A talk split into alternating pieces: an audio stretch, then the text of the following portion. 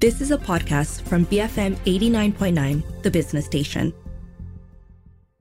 Good afternoon. This is Front Row on the Bigger Picture. I'm Juliet Jacobs, described as a lecture which turns into a workshop, which turns into a performance. Touch Me, Hold Me, Let Me Go will be led by Lee Su-Feh, a dancer, choreographer, performance maker, educator, and writer who has spent the last 40 years exploring the human body as a site of intersecting habits and histories. So, this gathering invites the audience to listen, experience, and participate with their bodies and voices, with Su-Feh sharing her Touch Me, Hold Me, Let Me Go algorithm and ways to use it. And joining me today are Su-Feh and also dance artist Lee Ren Xin, who is producing Su-Feh's workshop and lecture performance. They are also part of Five Arts Centre. They're joining me now to share more. Welcome, both of you. How are you today? Pretty good, pretty good. Thank you so much for joining me today. So, uh, Su-Feh, really nice to meet you. You know, uh, I know you're from Malaysia, of course, but you've been based in Canada for a long time. Um, talk to me a little bit about your work. I was reading it. Your practice encompasses uh, choreography, performance, teaching, mentoring, dramaturgy, writing, community organizing, so many things there. all the things. All, all the things. Multi hyphenated. So. Um, Yes, yes. I'm, I mean, ultimately, I think of myself as a dancer and a choreographer, um, and uh, I think of choreography as the organization of bodies in space and time. And so lately, yeah, I just zoom out that, you know, so then when I think about organizing bodies in space and time, that also includes um, teaching, you know, how uh, basically gathering people. How, how, do we gather people and how do we uh, give them an experience? Mm-hmm. And you, I mean, what would you say are some ideas or questions that you've been ex- exploring in your works? You know, what sort of themes interest you? Um, I think I've always been interested in.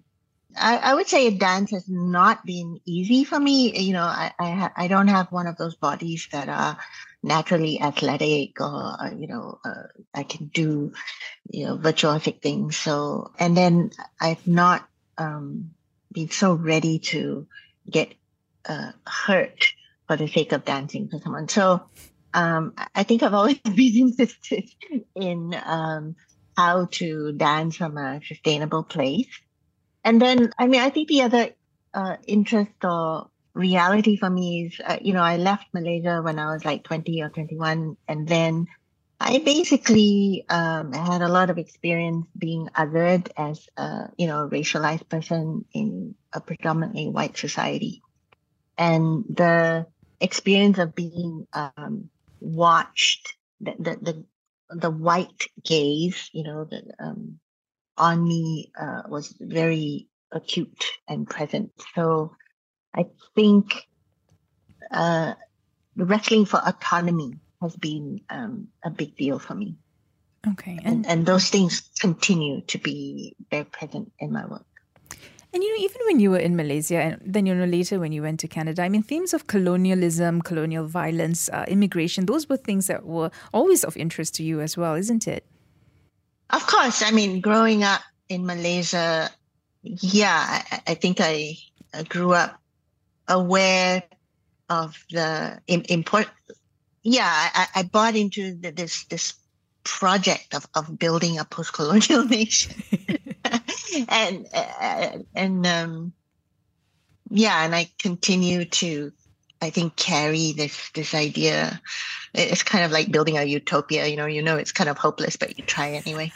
Uh, and then when I went to Canada, I think the slow realization that I was part of another colonial project, and um, and and the discomfort of, around that, like like what do I do? Mm-hmm.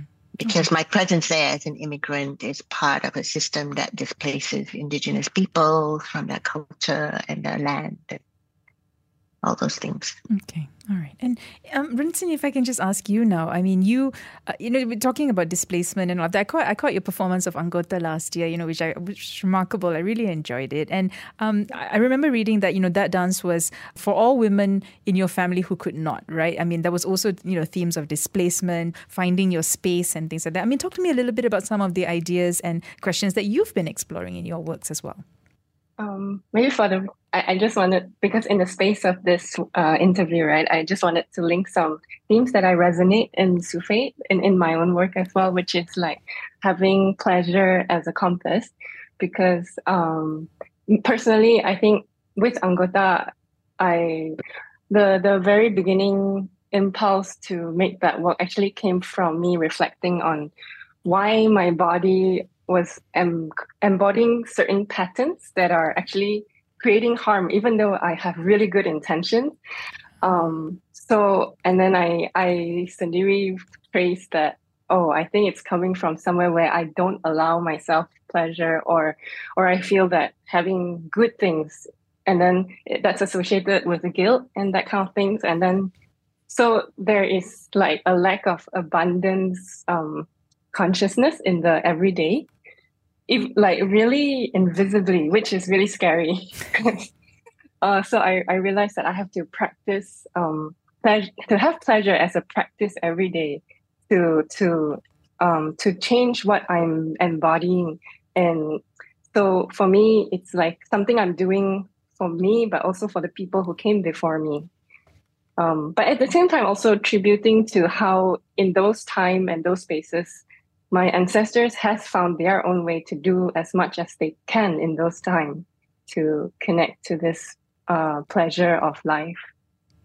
Okay, so so you would say that you have a sort of relationship to practices, to I guess you know histories, ways of knowing, right, that are sort of embedded in in a particular place as such. Mm, mm, yes.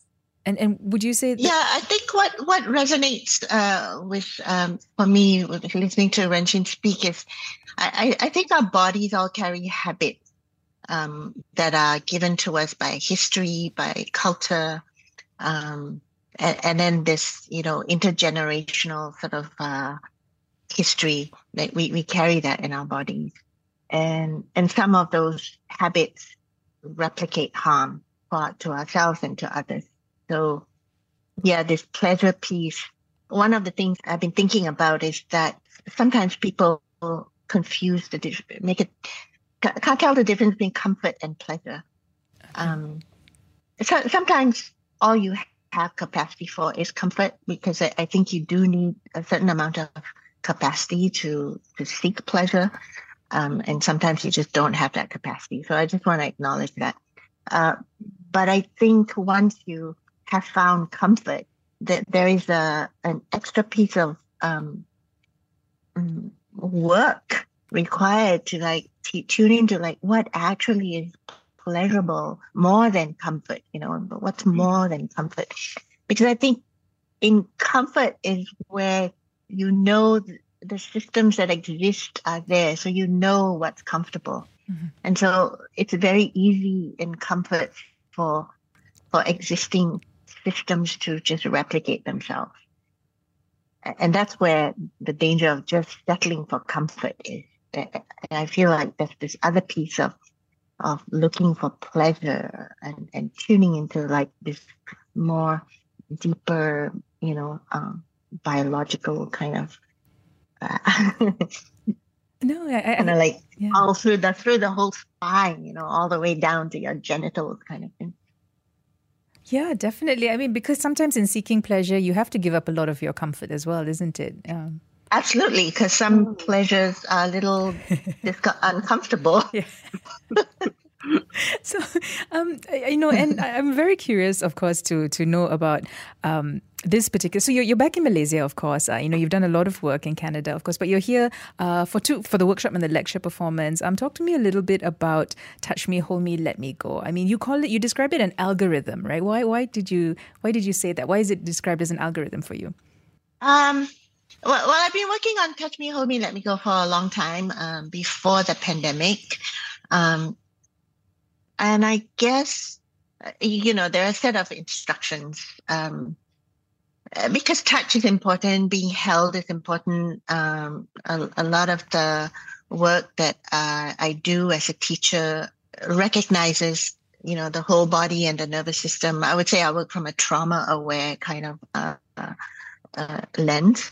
Um, and I've come to understand that the body um, that is held and feels safe um, will uh, will generally um, move towards uh, equilibrium.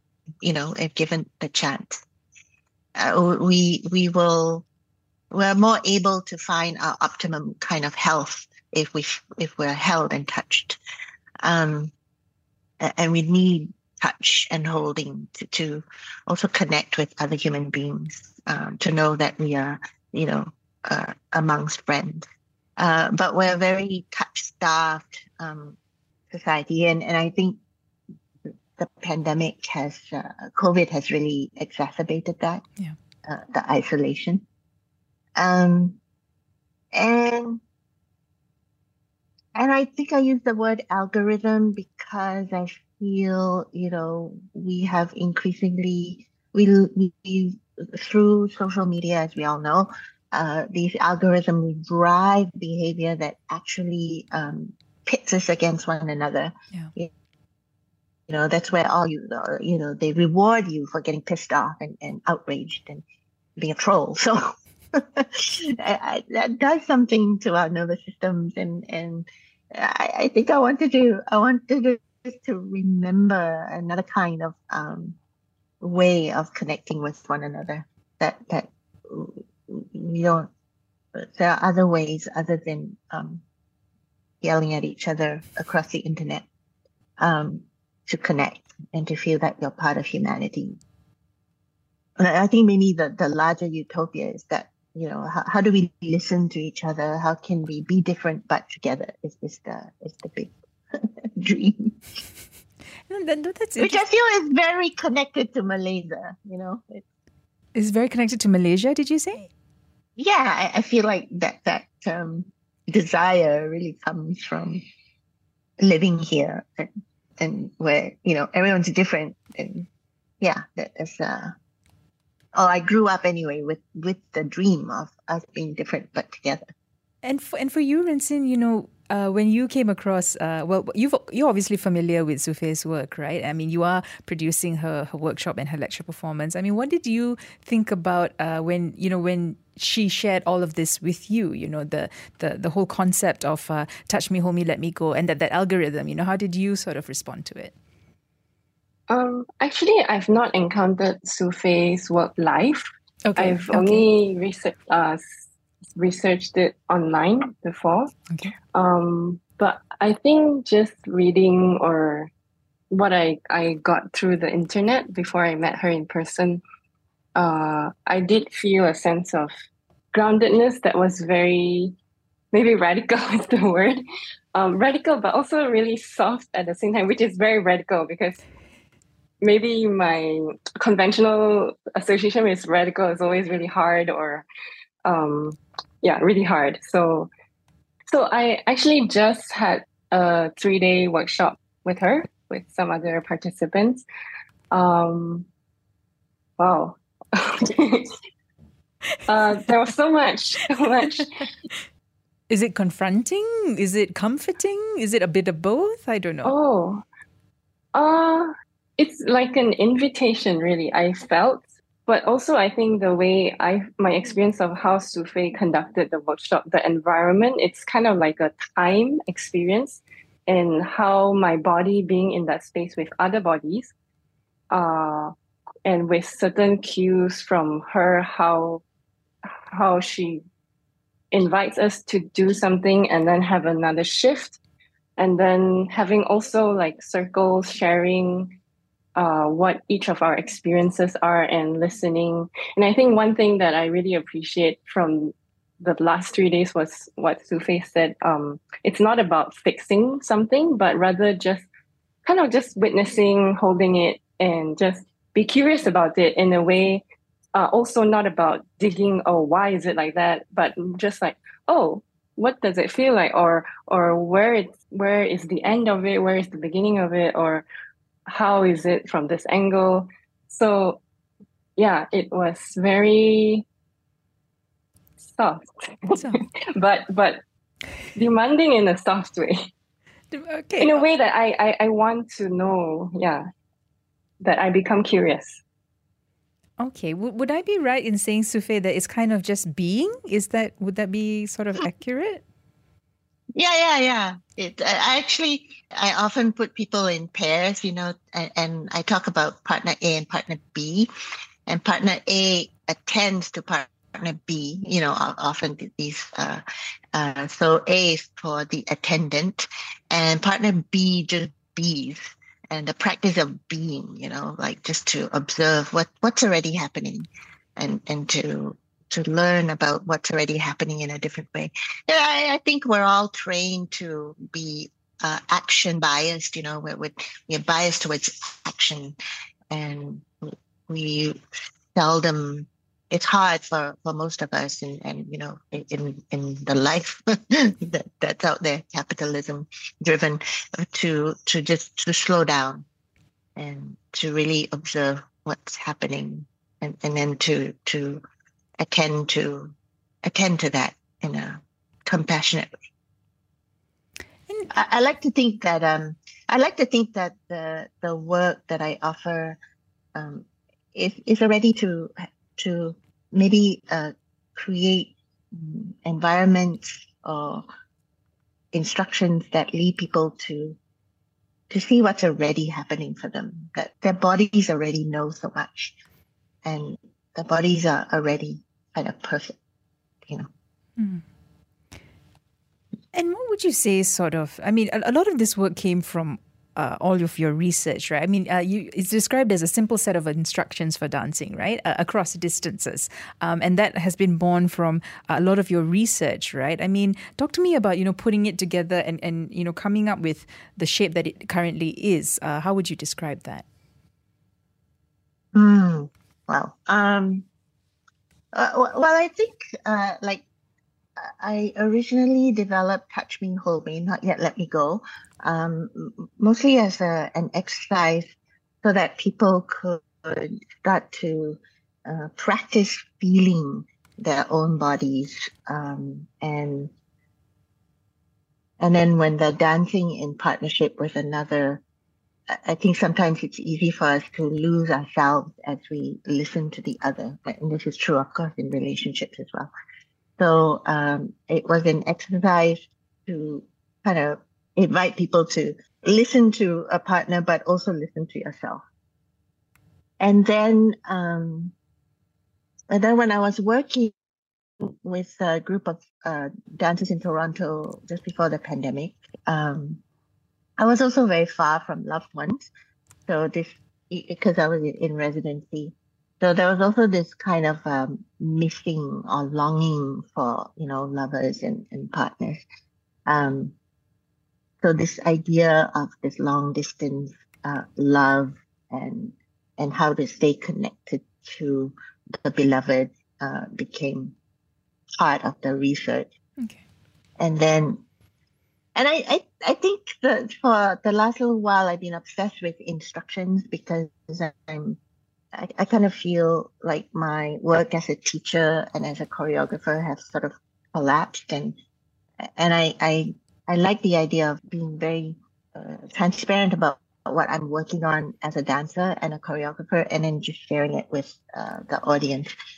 I, I think the invitation is that people will that I'm dancing with people rather than dancing for people. And this is not to say that, you know, I, I hate those experiences where somebody gets pulled up and, and they're forced to yeah. participate. That this is not what it is.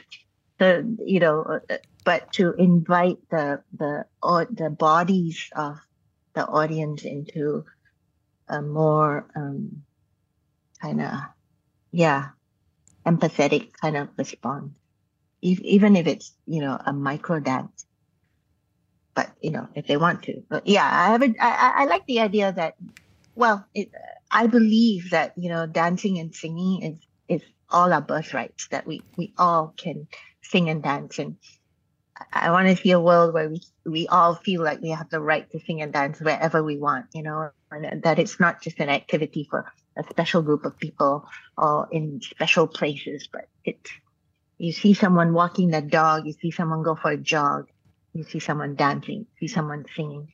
And that happened during the lockdown period, you know, like in the isolation, like I, I, I saw musicians play and practice, you know, outdoors, and it, it, was just always so beautiful for me. And uh, and, and I danced, you know, outdoors. This is I I was also inspired by Ren Xin's project, um, where she was dancing in neighborhoods.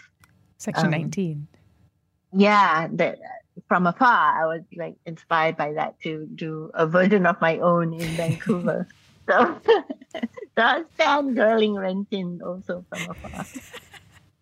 And Vincent, for you, you know, I mean, I'm sure you agree with, uh, with what Su-Feh said, right? That you know we should all be able to sort of uh, express ourselves and just be comfortable in our skin and and yeah, ex- yeah, and, and dance and sing and and you know just not be so constricted, like not be so fearful of what the other is thinking as well. Would you Would you agree with that?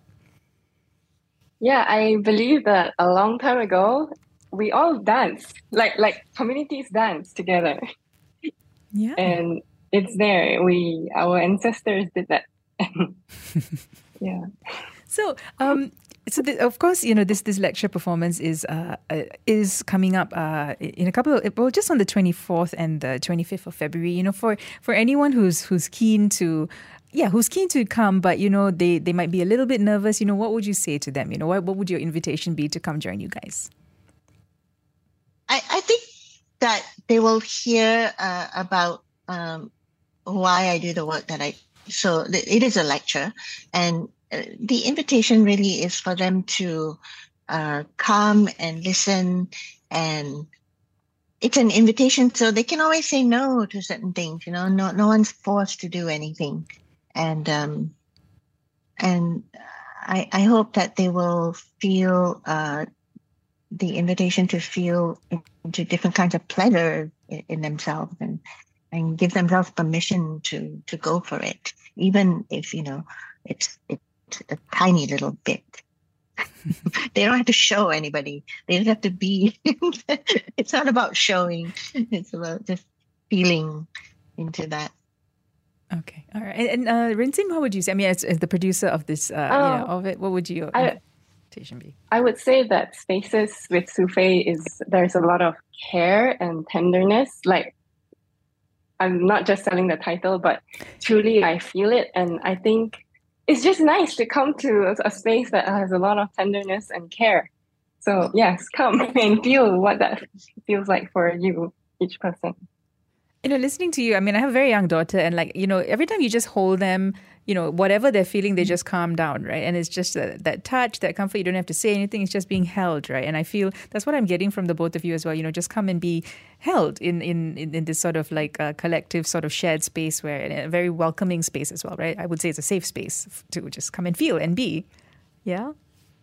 Yeah, yeah. I, I hope. I mean, I, I I'm very wary of the word safe space because you know just because it's safe for me doesn't mean it's safe for someone else. But I, I, I think I feel like in order to create a safe space, we need to be brave enough to enter into a space and and uh, dare to feel into what what feels good for us and what doesn't feel good for us, and and and give ourselves permission to say yes to the good things and give ourselves permission to say no to the things that don't feel so good. That's the other piece that uh, I I, I feel is really important is that we, we can say no. Okay. No, I think that's things. really important. I mean, when you said like, okay, you're not going to force anybody to come up and do something, I was like, huh, okay, relief, because that, that's yeah, those experiences yeah. are awful. No, I hate, no, I hate it. I hate it too. Yeah well, um, so the perform- I mean, the lecture performance is happening on the 24th and 25th of February uh, at 8:30 p.m. It's for one hour. It's happening over at Five Arts Center Studio at GMBB. Uh, that's over in Jalan Robertson in Bukit Bintang. Uh, entry is by donation of 35 ringgit, and you need to make payment to Five Arts Center. I'll put all of that details in the podcast. And I do understand that this presentation uh, in KL, you'll have a multidisciplinary artist, Kent Lee, also joining. Yes, yes and, and Sam, who's uh, going to do you know lighting with, uh, with, the minimal lighting, but yeah, I I I, I wanted um, when I came here to kind of play with local artists, so we're, we're sort of listening to each other and, and riffing off I would say it's it's uh because you said one hour in a very you know precise way. I would say it's one hour ish. Okay, sorry, sorry. I was just reading promo material there. Sorry about that. Yeah, right, right, right. Yeah, yeah. No, no, no. It's fine. I just wanted to make that clear to people. Okay, okay. Just come and be. That's that's uh, that's I think what. We That's right. Just come and be. Thank you so much, uh, both of you, for joining me today. I've been speaking to Lee Su-Feh, dancer, choreographer, performance maker, educator, and writer, and Lee Ren-Xin, dance artist, and also the producer of Su-Feh's workshop and lecture performance here in KL. If you'd like to uh, find out more, just head to the Five Arts, uh, the Five Arts website. That's fiveartscenter.org, or just follow them on their social media pages. All the information is there do go and uh, and meet Su-Feh and and Ren-Xin and you know just yeah just just be and uh, if you miss any part of our conversation today you can always search for the podcast at bfm.my slash front dash row or you can find it on the BFM app. This has been Front Row on the Bigger Picture, BFM 89.9. You have been listening to a podcast from BFM 89.9, the business station. For more stories of the same kind, download the BFM app.